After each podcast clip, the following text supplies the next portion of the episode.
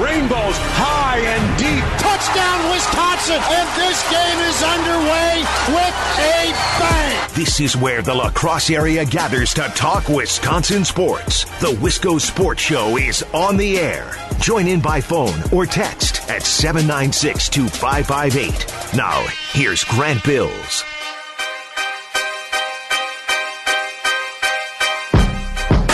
That was one of the best high school basketball games I have ever seen or listened to. I'm hanging out in the studio uh, listening to the end of the Central Milwaukee Washington game. Drew Kelly did a tremendous call on the job as always. Central just coming up short, and to be honest, an absolutely heartbreaking way to lose. They lose by one, 72 71. Milwaukee, Washington in overtime at the Kohl Center. You just heard that game, and once again, a huge shout out to Drew uh, for for driving all over the state for covering all of these games. It was a wild finish, and we're going to talk about it all. Uh, I don't want to just treat this as a central post game show of sorts. We got a lot to talk about in uh, in relation to this game, and maybe we'll be able to hook up with Drew Kelly. He's going to go talk to Coach Fergan and get questions and answers at the press conference at the Kohl Center as well. But I, I want to wrap up this game. I want to talk about this game. Uh, forget it being high school. Forget, forget it being college. That was one of the best sporting events I've watched all year lucky enough to have it uh, both on TV here in the studio and listening to Drew Kelly on the call as well. The final sequence in overtime was wild because as I'm sitting here getting ready for the show, typing up my notes, trying to think about exactly what I want to talk about and how I want to spin it, I feel like it changed five or six times. Right? I, okay, th- we're going to take this angle. Central did this really, really well, and this is why they won. And then, and then it became, okay, well, here was the turning point in the game, whether they win or lose. And okay, well, if they lose, this is why. And then with 10 seconds left, this was the final sequence. Central was up four. Washington hits a three. So Central still has the lead by one and assumedly would be able to hold the ball long enough to at least forcing a foul, right? David Hayden drives in, forces a shot. And I'm not here to criticize a shot by David Hayden. I, if you think you have an opportunity to bucket, always go for it. I don't care about the clock. Especially when you get down late in games, and this maybe even applies more in college when there is an actual shot clock well, I know we're supposed to hold the ball and run clock, but the, the shot looks too good to pass up. I'm always about being aggressive. So I'm not going to live or die. I'm not going to pick apart that decision. But David Hayden isn't able to convert. Then Foster hits a jumper on the other end with 3.9 seconds to go. So Foster takes over at the end. Central had a four point lead and let it evaporate in the span of about 10 seconds. An absolutely heartbreaking finish. And there's a lot of different angles, a lot of different things we got to talk about with this game. It was one of the best sporting events I've seen so far this year. Forget high school, forget college, forget professional. That was a whole lot of fun, and I would love to talk about it here. At least to lead off the Wisco Sports Show, 608 796 2558. That's the five star telecom talk and text line. You can get in touch with me there. Also, being trying to be active on Twitter, both about this game and about everything going on. At Keystroker Grant is where you can find me. You can find the rest of us at WKTY. Like I said, hopefully we'll be able to catch up with Drew Kelly. If not, uh, there is plenty, plenty to talk about today. The Badgers advanced in the Big Ten tournament. It wasn't pretty. Uh, in fact, it wasn't even it wasn't even close to pretty. I don't think you could make that uh, that mistake. But after a couple of days off, I think you'll you'll take the result either way. We're going to talk about that coming up at about five thirty. There's also some news on the Packers front and on the Brewers front. We're going to talk a little bit of everything today. But the big time story right now is Central basketball. I thought with Central being in a pretty good spot coming down the stretch, and, and how many times have we seen it? Both in the playoffs and in the regular season, specifically with those three Onalaska games, right? Central is comfortable playing from a point or two behind in the second half. I think they're very confident in their ability to turn it on at the right time, as most good teams are, right? They're not comfortable if they're down by a point or it's it's back and forth. They're very comfortable even at state. And, and Terrence Thompson talked about that last week. He he feels like last year they were very talented, but they were very raw, right? This year they have the experience. They have the mental wherewithal and the composure and the attitude. Like, like everything was going their way. I think they were ready to do it this year. And they're very confident in those close game situations, even at state. When the lights have never been brighter and all of a sudden you're on TV and there's cameras everywhere and you're playing in the Kohl Center. I think Central still had the presence of mind to be comfortable in the second half in that close game. I thought the problem was getting closer to overtime. And in the first couple of minutes of overtime, they turned it around, and, and we'll talk about that in a moment. I, I thought Central got very, very Johnny Davis centric. And Johnny Davis had a heck of a game. I'll give you some statistics as soon as I can scrape them up. The game ended just 10 minutes before I went on air. So I want to pass along that information to you, but they played a ton through Johnny Davis, a ton at the end of that game. And it got to the point where it, I, thought it was almost two star centric. I don't want to refer to it as hero ball, but when you have a player the level of Johnny Davis, in crunch time, you want that player to get touches, right? You don't want to come away from a possession with a bad shot and, and, and be thinking, oh man, and Johnny didn't, Johnny didn't even get, get an opportunity to touch the ball, right? Man, Johnny didn't even get a touch. He didn't give it an opportunity. You hate that, but on the other hand, you don't want your offense to become one player and everybody else watching and waiting to see what that one player is going to do. And that, and that's a balance you have to find. And that's a problem that Central has that a lot of high school teams don't have. They're a tremendous team all around, but they still have that distinctive best player, their star, the guy that they want to lean on late in the game. And I thought they reverted a little bit too much of that. And and that's not necessarily a coaching decision. I'm not saying coach Todd Fergot made the wrong decision in the way that he constructed the offense. I'm not blaming any particular player for for maybe trying to feed Johnny Davis too much. That's just instinct, right?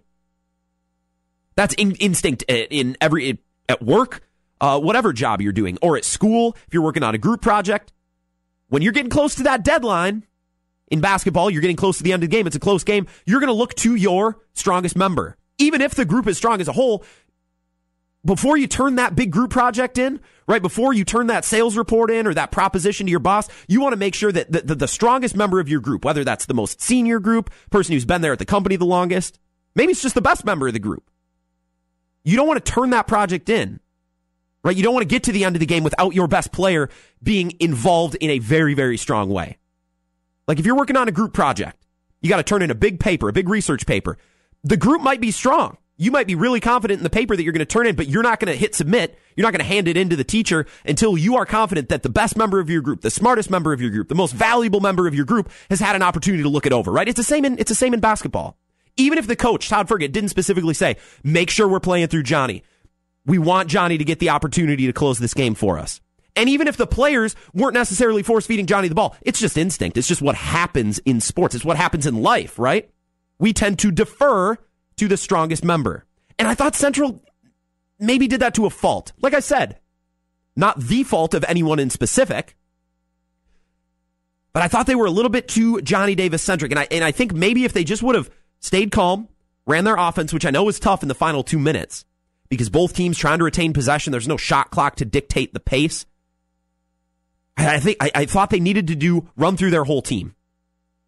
Get Parcher a touch. Get Thompson a touch underneath. Maybe Jordan Davis comes clean on, on, a, on a corner three.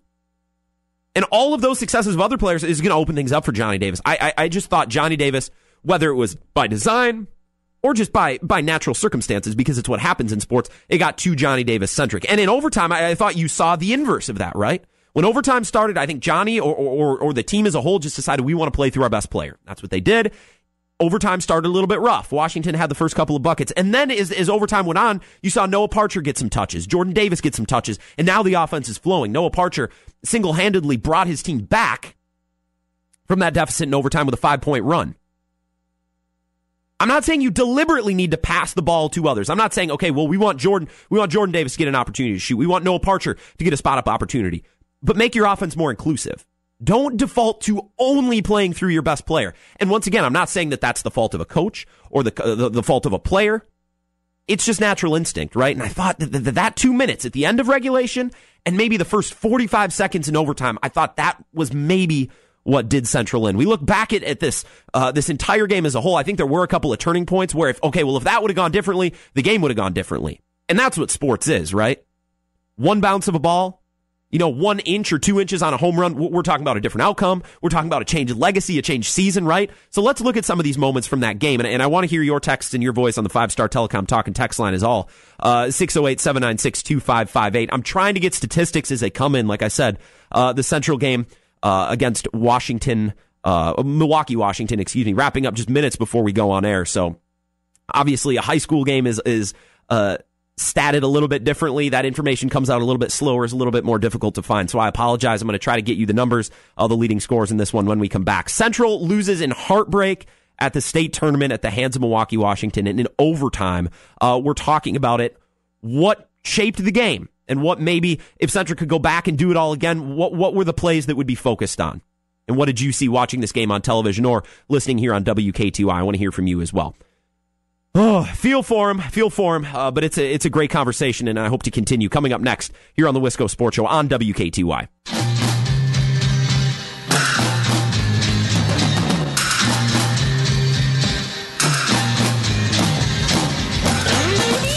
This is the Wisco Sports Show here on WKTY. I'm your host, Grant Bills. Still trying to recover, still trying to process the game that we just saw and the game that we just heard from the state tournament, the Kohl Center in Madison. Central losing in heartbreak in overtime to make it even worse, 72 71 to Milwaukee, Washington. I, I thought Central looked healthy and in control for 85% of that game. Now, now Milwaukee, Washington got really hot. They hit a lot of shots for the three point shooters, uh, who, and it's tough in high school too, but from parts of their team and from members of their team that I, I don't know if people were necessarily expecting that three point shooting success, right? And it's tough once again because we don't necessarily have the statistics, the season long team stats to say, okay, well, this guy's a great shooter or this guy, they, they really rely on. It's, it's just tough. Milwaukee, Washington getting very hot in the second half and, and rising above eventually in overtime. I, I, thought the most interesting period of this game, and we're continuing a conversation uh, from our first segment here on the Wisco Sports Show. By the way, you can join me on the five star telecom talk and text line 608 796 2558. I thought near the end of regulation, Central became very Johnny Davis centric. And I don't know if that was the best way to go about business. And and I get it's it's you're walking a tightrope, right? Because one extreme sucks and so, and so does the other, right? You don't want to be giving shots to inferior players, maybe younger players, players who haven't been at state. Let's Johnny Davis is your best player. And you don't want to sacrifice his touches for touches for the rest of your team, right? It's not middle school or elementary school gym class where you have to pass the ball a certain amount of times before you get a shot. You know, we want to see, we want to run the offense for at least 10 seconds, set a couple of screens, eh, get touches to different players. Well, well that goes out the window but you, but at the same time, you don't want to become too predictable, too centered around your best player, Johnny Davis. And I, and I think La Crosse Central did a little bit of that at the end of regulation and at the beginning of overtime. And, like I said, not necessarily the fault of the coach, not necessarily the fault of the players or any player in particular. That's just human nature. You refer and you defer to those who might be stronger, who might be better than you. And I think that's just a little bit of human nature that kicked in at the end of the game. In overtime, we saw them move the ball around a little bit more and get out and run in transition and pass the ball. Uh, J- Jordan Davis getting away out in transition, missing the layup. Noah Parcher was right there to follow. Parcher hit a three as well. He, he single handedly engineered and scored a five point run in overtime to bring Central back after a, a rough opening minute or so. Johnny Davis had 31 points and played maybe the best game that I've ever seen him play. Complete game on defense, had a couple of blocks, hit some threes, hit some jump shots, played really well in the paint. And I think as we look at this game, there's a couple of different moments. There's a couple of different things uh, to dissect and to go back at and say, okay, well, maybe if that would have gone differently, maybe if that would have changed, we wouldn't be having a conversation about a loss. Maybe Central would be playing again tomorrow. 608 796 2558 is the five star telecom talk and text line. Bob says, My heart goes out to the Central boys.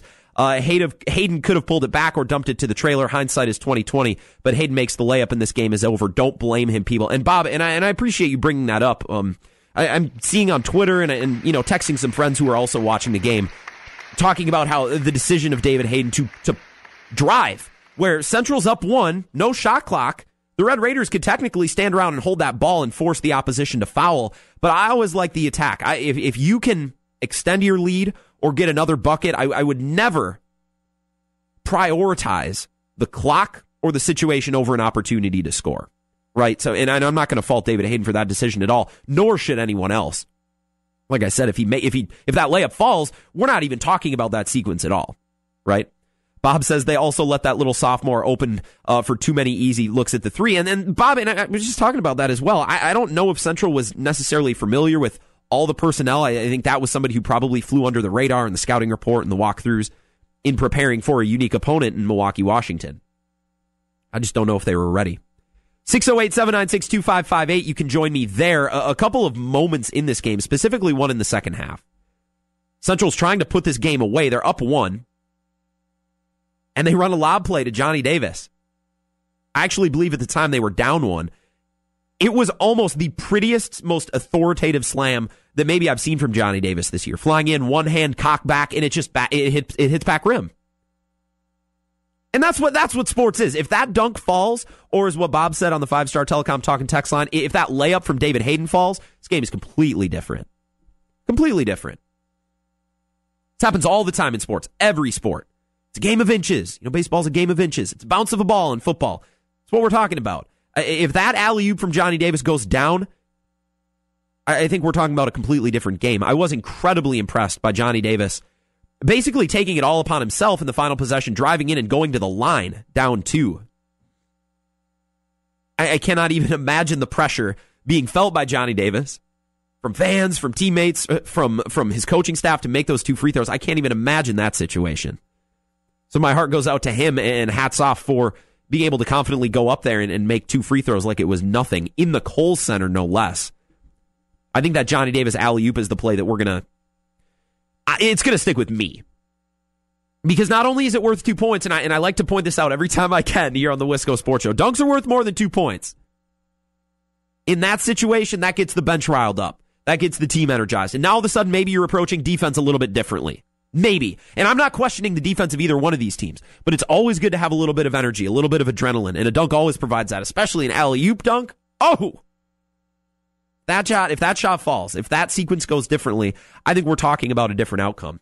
Another thing that, that, that my I immediately went to, and if you watched or listened to this game, eh, you'll agree with this wholeheartedly. Neither one of these teams really protected the defensive glass, meaning a lot of second chance points, a lot of second chance shot opportunities were given up both by Central and by Milwaukee Washington. And that's going to happen when you have big teams, right? Like Central is an incredibly long, incredibly athletic, large team. Terrence Thompson is a force underneath. We all know what Johnny Davis can do. Jordan Davis is incredibly long. And Noah Parcher is a very hard nosed situational rebounder. He's very, very good at positioning himself. He's very, very good at timing his leaps and timing his tip outs, even when he's trying to rebound over or from behind a much bigger body. Very good rebounding team, Central. But when you have big, tall, long, athletic players, rebounding is just going to be more difficult. With 58 seconds to go in this game, 58 seconds to go. Each team had 17 offensive rebounds apiece. 17 apiece. Think of all the second chance points. Think of all the opportunities that now the team who can't control the rebound, now that opportunity's been taken away on the offensive end. Offensive rebounds are huge, and that's just that, that, was kind of the nature of the game. That's just kind of the the direction that this game took.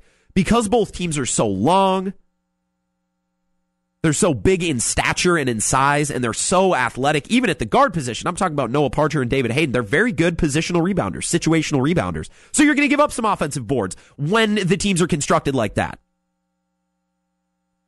But 17 apiece. If you could go back and maybe just pick a play or two, maybe one from the first half, one from the second half, where the ball's bouncing around and, and, and maybe a La Crosse Central Red Raider had an opportunity to grab it and just couldn't.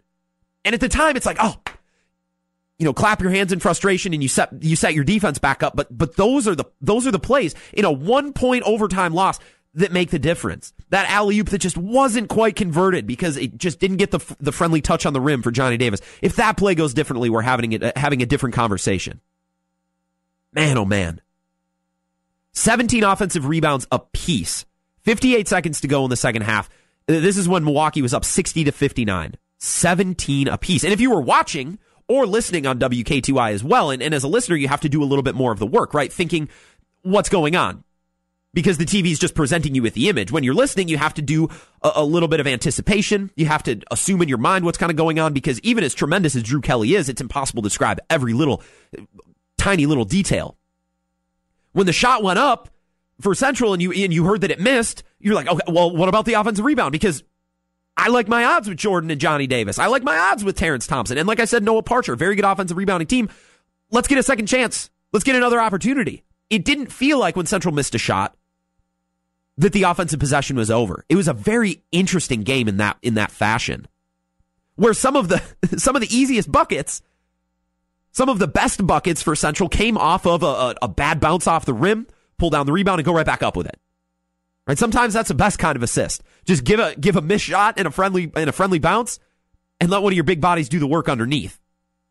Especially when the likes of Terrence Thompson or, or Johnny Davis in the paint are being fronted and they're denying that entry pass. Sometimes the only way that, that they can get the ball is off the glass, off the boards, right? So I'm not saying the offensive rebounding was a disadvantage for either team. I think both teams are very long, very big. So you're going to have a lot of offensive rebounds. But if you could just go back and, and maybe corral one or two loose balls where you had a great shot to grab it and you just couldn't come up with it, those are the kind of plays that changed the game. That missed alley oop, that was the kind of play that if that goes, I think we're having a different conversation. Where if David Hayden's layup with 10 ish seconds to go, if, if that goes, we're having a different conversation. Unfortunately, we're not. Central really, really impressed me in the first half and in the second half as well. We, I, I thought they were going to run away with it. I'm trying to prep for my show, trying to write notes and say, okay, we, we I got to talk about this player doing this and, and this maybe coaching change that really affect. I, I was changing back and forth and, and trying to pick all these different details. And unfortunately, Central does lose 72 to 71, so they will not be playing tomorrow. I, I was really impressed at the start of this game. Uh, let's let's wrap up this Central talk by saying a, a couple of positive things that they did, and, and, I was really impressed because, to be honest, when I talk about uh, friends who maybe work at, at other media companies in town, whether that's CBS or ABC, which of course had the game today, who have covered and, and, and gone and videoed highlights and interviewed players from Central and Coach Fergot, you know, there wasn't a lot of hope. I, I, I talked to some friends uh, who work over at CBS, and they're like, man, I, I don't think Central's going to make it through Milwaukee, Washington. Really not even talking like they had a chance, right? I, I, and I was blown away at this game because I really didn't have a conception. I'm not familiar with Milwaukee, Washington. So I was incredibly impressed. Something that Central does so well is bringing all of their members on offense, all their players, out near half court. Space that defense as far out as possible. That means Noah Parcher and David Hayden damn near playing with their heels on the on the timeline. All the way back out near the logo. Terrence Thompson, very comfortable handling the ball at the top of the key, which now opens things up for Johnny underneath. And Jordan Davis is all of a sudden setting up on the wings. The defense creeps up, up, up, up, up, up, up, up, up. And now all of a sudden that back cut is wide open. That backdoor cut is wide open for a layup, wide open for a dunk. That flex cut coming corner to corner for maybe Jordan or Johnny Davis is wide open on the on the block, and they have great touch on the reverse. A lot of points coming that way, and it's very similar in football, right? Where defense is going to creep up, up, up, up. We're going to run the ball, run the ball, run the ball, keep the defense right here, and now all of a sudden, let's sneak behind for a big play. Central did that so well today. I thought they had an excellent game plan, an excellent game plan. And I heard uh, one of the television commenters before I got down here to work say that's what Coach Fergot loves to do. That's what the Red Raiders love to do: raise them high, attack them low. Wow, that's brilliant. And that allowed them uh, to have a lot of success in the first half and in the second half as well. But the, the scoring just slowed down in the second half. I thought these teams really locked in on defense, tried to lock in more on the glass.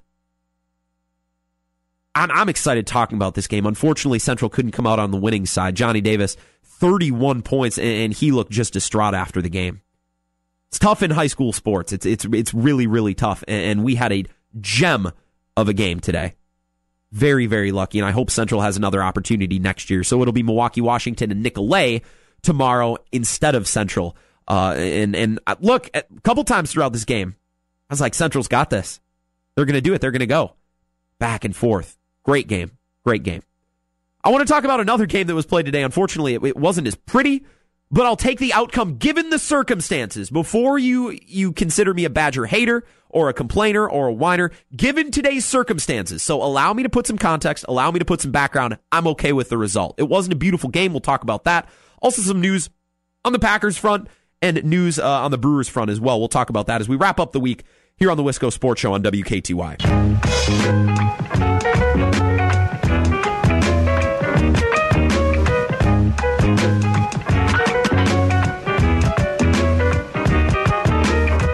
Wisco Sports Show here on WKTY. I'm your host, Grant Bills, both at 96.7 FM and 580 AM. Always streaming live on our mobile app and at WKTYSports.com as well. Thanks for tuning in. I'm just getting over the Central loss. I know we have listeners who are as well. Let's let's put a cap on the La Crosse Central talk by saying uh, I'm just going to read this text that I received on the five star telecom talking text line. They said they played their hearts out and could have won.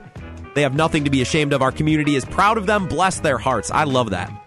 Appreciate the text, and I think that's where we should leave it for today. I know we're going to have to talk about this probably into next week as well. And, and Drew Kelly, who is down in Madison calling the game, is going to speak with Coach Todd Fergot, and, and we'll kind of put a cap on their season next week. But uh, until then, a 72 71 overtime loss is a lot. It's a lot. It's a lot to process. It's an exhausting sport to watch it as, as it is basketball especially when it's that close and it's a back and forth. It takes it. I, I feel like I worked out. I feel like I went for a run. I feel like I just climbed up a big hill. 608 796 2558 is the five star telecom talking text line. Let's talk about the other uh, basketball game that was played today. That was the first game for the Badgers of the Big Ten tournament. They beat the, the Cornhuskers of Nebraska. 66 62 is the final. It, it was very close uh, for most of the game. Badgers got off to a great start. And I'm watching this game. I'm saying, man, where's this? Where the hell has this been? This is this team's moving the ball. They're running in transition. They have players who are attacking and playing aggressive, which isn't always the case on offense. And then they got kind of bogged down. A lot of turnovers today. Oh my God. I, I, I can't even put a number on it. Let me check the team stats really quick, how many turnovers it actually was. 17 for the Badgers. 10 for the Huskers as well. So it's not like it was a pretty all around game. But the big thing about the Big Ten tournament is, right? Nebraska's played last couple of games. Badgers have had how many days off? And Nebraska got hot, hot, hot, hot. They're playing well, but at some point you're playing this many games in this many days, your legs start to give out, start to get tired. And I think the Badgers, over the course of the game, were just expecting that attrition to set in. That may or may not be what happened. I don't know. But we can only draw conclusions based on the circumstances. And that's what I want to talk about the circumstances. I'm happy that the Badgers won today, and I'm not that upset the, with the way that it happened. Pretty ugly. I was pretty nervous through a lot of the game, especially after like the, the first five or six minutes. But given the circumstances, the Badgers are a little rusty. They haven't played. Ethan Happ had a had a very poor game. For those of you who are locked in on Central and not watching, Ethan Happ only had four points. He did have seven boards and four assists, but Ethan Happ barely did anything today. Aleem Ford actually had 11 points, which was beautiful. I want to talk about him in a little bit. Nate Reuvers was their leading scorer with 14, along with Khalil Iverson, who has now turned into an aggressive offensive player, which I love. Give me more of that. Give me more Khalil Iverson attacking the rim and being athletic and shooting the ball off jump shots as well, which is which is brand new to me. 66-62, given the circumstances. Haven't played in a couple of days. Ethan Happ had a bad day. You're still able to win and move on, and, and really they survive in advance. That's the thought process, right? That's the old mantra. I think it holds true today. Couple things that worry me. Couple things that that give me reluctance to be confident in the Badgers, not only in the rest of the Big Ten tournament, but the big show in March Madness as well. I after watching today, I, I don't love the I don't love the Badgers backcourt. I don't love Brad Davison. I don't love D'Mitrik Trice. And, and I thought when the Badgers were faced with a lot of hands-on pressure, whether it was full court or, or just extended defense up near half court, so they're they're having to work harder they're having to protect the ball a little bit more in their half court offense. I, I, I just thought specifically Brad Davison and Khalil, or Khalil Iverson, D'Mitrik Trice today had a really difficult job avoiding turnovers. Nebraska had a lot of points on the fast break. They got out and run uh, in transition a lot. Ugly turnovers. I mean, when you have 17 of them, they're coming from everywhere. Don't get me wrong, but the, the offense is organized, it's initiated, and it's ran through the point guards. Brad Davison and D'Mitrik Trice are, are basically the same player. So we'll just refer to the backcourt as a whole. I, I, I don't know.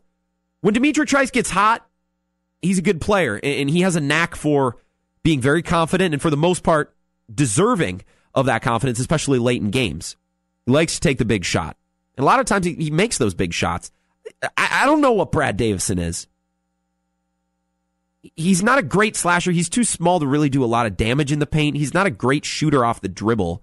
He went one of five today for me on the three point line, two of ten as a whole. I, I what is what is Brad Davison? I, I, know we focus on his character and we focus on the player on the team that he is. If you've listened to the show before, I'm, I'm not a huge fan of loving players specifically because they're a great locker room guy. And from everything that we know, Brad Davison is is puts his heart and soul into the game, loves the game of basketball, loves his teammates. I'm not sure as of right now, and, and the Badgers have no one better. I'm not sure as of right now what Brad Davison's role is on this team because as a member of the backcourt, and you can use Noah Parcher and David Hayden as, as examples from Central, one of your biggest roles, if you are not the primary ball handler, which for the most part Brad Davison isn't, he plays a little bit of point guard. He, he runs the offense at times, and things flow through him at times. But a lot of times you are you are a spot up shooter, right? Especially if your best player is Ethan Happ, who's a center. That defense is going to double triple team, collapse on him all the time, as we saw today.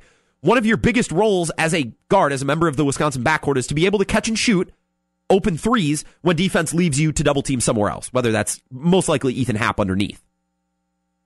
Now, if I'm picking a Badger to be sitting on the three point line that I got to kick the ball to, Brad Davison is near the top. I'd, I'd have Nate Reuvers. I'd have D'Mitrik Trice. I'd have Aleem Ford after today. I'd even have Brevin Pritzl, although I, I, I'm just left disappointed with his shooting at times. Brad Davison is not a great catch and shoot guy. He's not great at creating his own shot off the dribble. He'll hit him every once in a while, and he doesn't lack confidence, which is something you need. I, I just don't know what he does to take this Badgers team to the next level in terms of statistics, terms of X's and O's. I, I don't know. I looked at that backcourt today, and I, they, they were a mess. When the ball's turned over, that's a result of poor organization, poor communication, poor execution, and it starts with the point guard. It starts in the backcourt before the ball ever has a chance to, to reach into the paint. With your center, with your, your point forward like Khalil Iverson, the ball and the offense starts in the backcourt.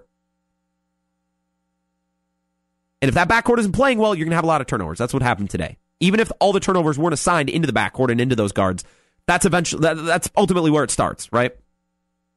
Another thing that bugged me is, is you heard the announcers, and, and rightfully so, talking about, well, the Badgers, they got tired legs. You know, they, they or not the Badgers, the Huskers have tired legs. They, they've been playing the last couple of days. And then on the Badgers have, well, the Badgers are rusty. You know, they haven't played in a couple of days. One of my biggest problems, one of my biggest frustrations with the Badgers is they don't adjust their game plan. They don't adjust the way that they play and the types of things that they run based on the situation. Nebraska probably had to design a, a an altered game plan today, given the fact that they've been playing the last couple of days and they're going against the fresher Wisconsin team. And it worked really well. Nebraska almost won today. On the Wisconsin side, same thing. Same offense, same slow pace, kind of a reluctance to get out and run in transition at times. If you're the fresh team, Greg Gard has to say, okay, we're more energetic. We have better legs. We have fresher legs. We're less banged up. We're fresher. We've only been able to focus on Nebraska. We would have extra time. Okay, what's the game plan we can put together that makes this situation advantageous for us? Because in a vacuum, if you have two teams, one is tired, one hasn't played in three days, and the other one is rusty and, and hasn't been playing the last couple of days. There's really no, there's no huge advantage there. Both teams are at some type of disadvantage. Both teams are at some type of advantage. It's everything else going on around it. What's the type of game plan that the coach draws up to, all right, well, we're going to be tired. We're going to have to play a little bit differently. Or on the other hand, Greg Gard, okay, we're rusty. Let's run some of these things early on to try to shake that rust off so we're ready to go in the second half. Like, I, being fresh or being rusty in and of itself does nothing for me. How do you adjust to it? How do you use things to your advantage? How do you use those factors to your advantage? Because that's what coaching is, right? Taking the players that you have, taking the situation that's in front of you, taking the matchup that's in front of you, and putting your team in the best position to win. Yeah, the Badgers were well rested. I don't know that they used that to their advantage a damn bit today. Because they let Nebraska get in the paint, your jump sh- your jump shot starts to go and your legs start to go. And they let Nebraska drive. They let Nebraska attack for a, a good portion of this game. They weren't forcing jump shots. So I, I, I don't know. The factors and the context of a game is only as good and only as advantageous as the head coach makes it. That's what it comes down to, plain and simple.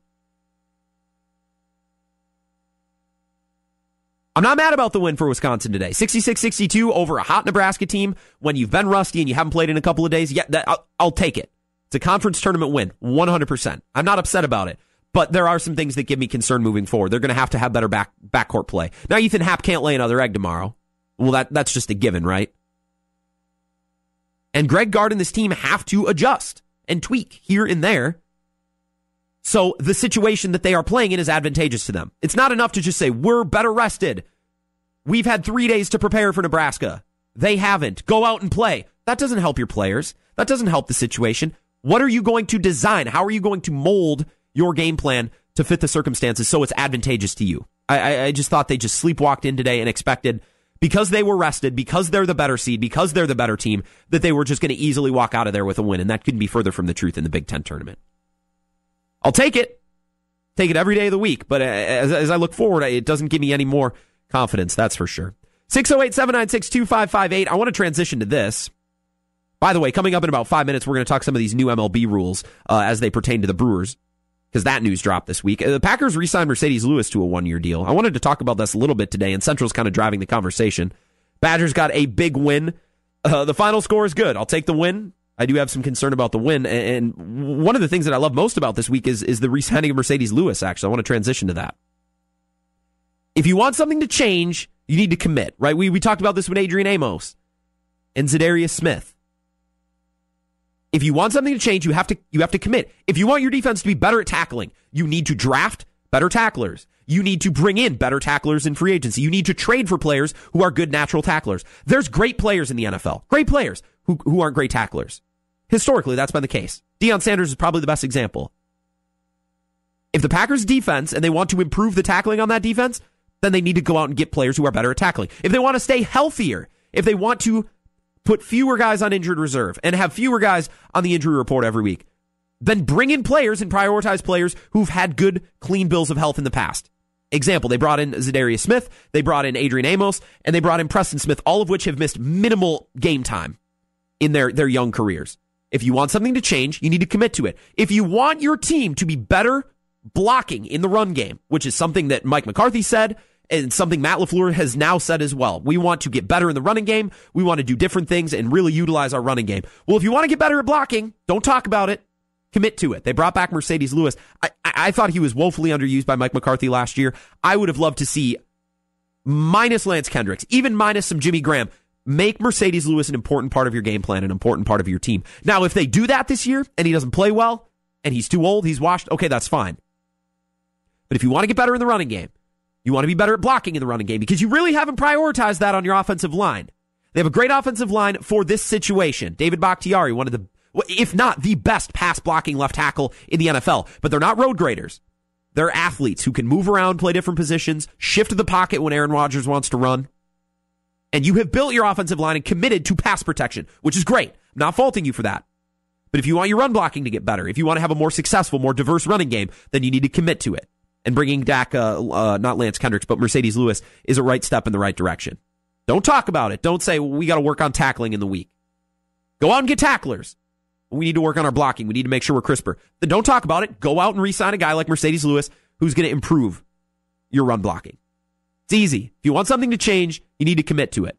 The MLB, uh, for whatever reason, wants things to change, and apparently they are willing to commit to it. This was a funny conversation two months ago, and I had to read this crap yesterday, and unfortunately, because of yesterday's Brewer game, we didn't get a chance to talk about it. The MLB is instituting some new rule changes, not all going into effect for this year, but coming up in the near future. I think they're all a joke, and I thought, why not some good comedy? Why not some good entertainment uh, to wrap up the show this week, even after, and much needed after that central heartbreaking loss in state at state to uh, to Milwaukee, Washington. So I want to talk about that. MLB is doing themselves in, in my opinion. We'll talk about it coming up next.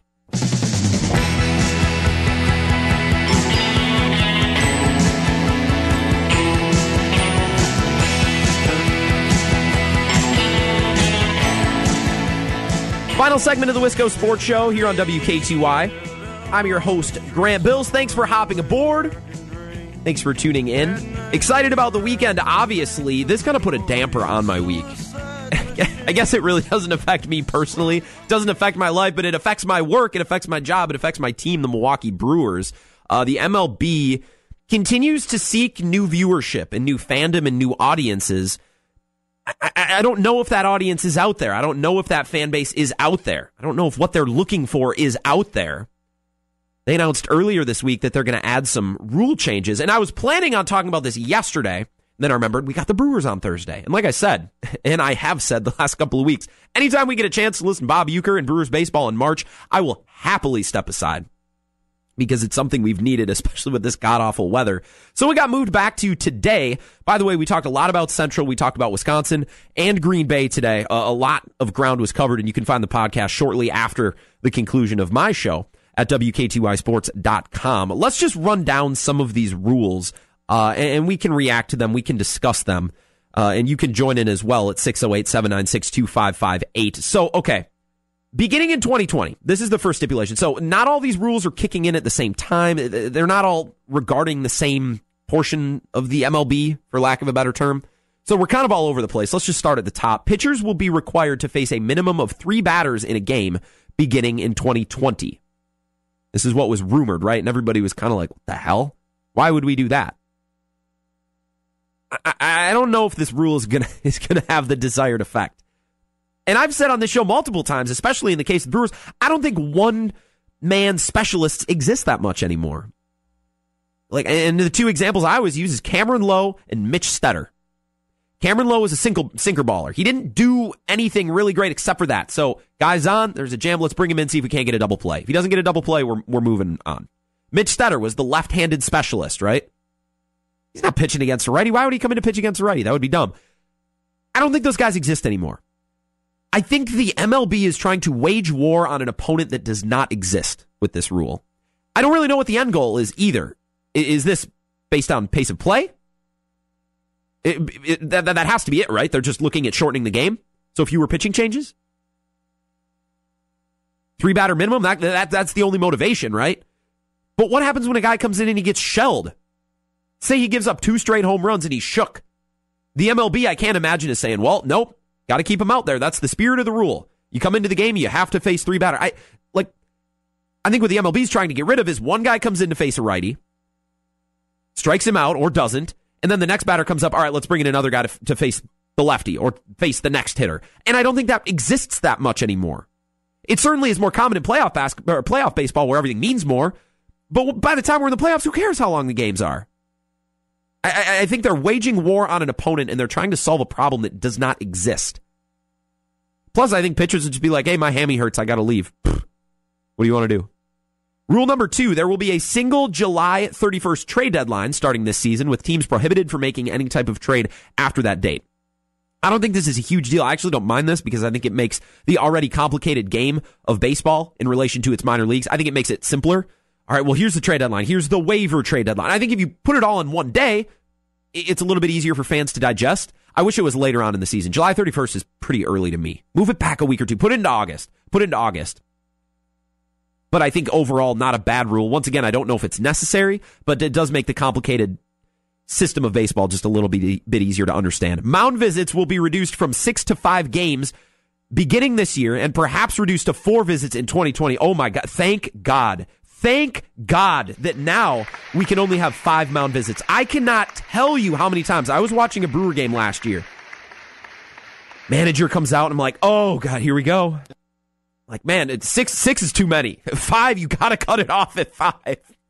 Mound visits. Once again, you're trying to solve an issue that doesn't exist. You're fighting battle. You're doing war against an opponent that doesn't exist.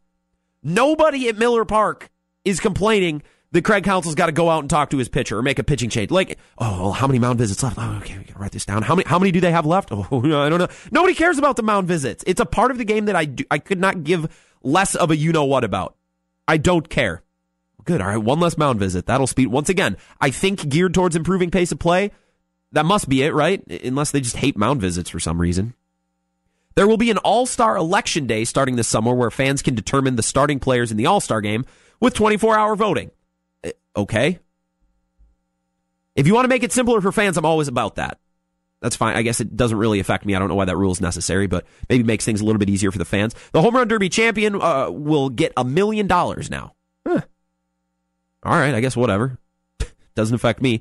Commercial breaks during innings will be shortened by 20 seconds to two minutes instead of two minutes and 20 seconds. So once again, trying to speed up the game a little bit, I guess. Position players will be prohibited from pitching in games that don't go into extra innings unless a team is ahead or behind by at least eight runs. Is that really a problem that needed to be solved? How many four run games last year were, were having position players pitch? Like, once again, I think you're trying to erase a problem that doesn't exist. I don't know. The minimum time a player spends on the injured list will be increased back to 15 days from 10. Good. Because when I go to Brewer games, I want to see as little of Ryan Braun as possible. I want to see as little of Christian Yelich as possible. Does baseball not understand that the NBA and the NFL are doing excellent because they manage to get their stars in the spotlight and showcase their stars, which are the moneymakers?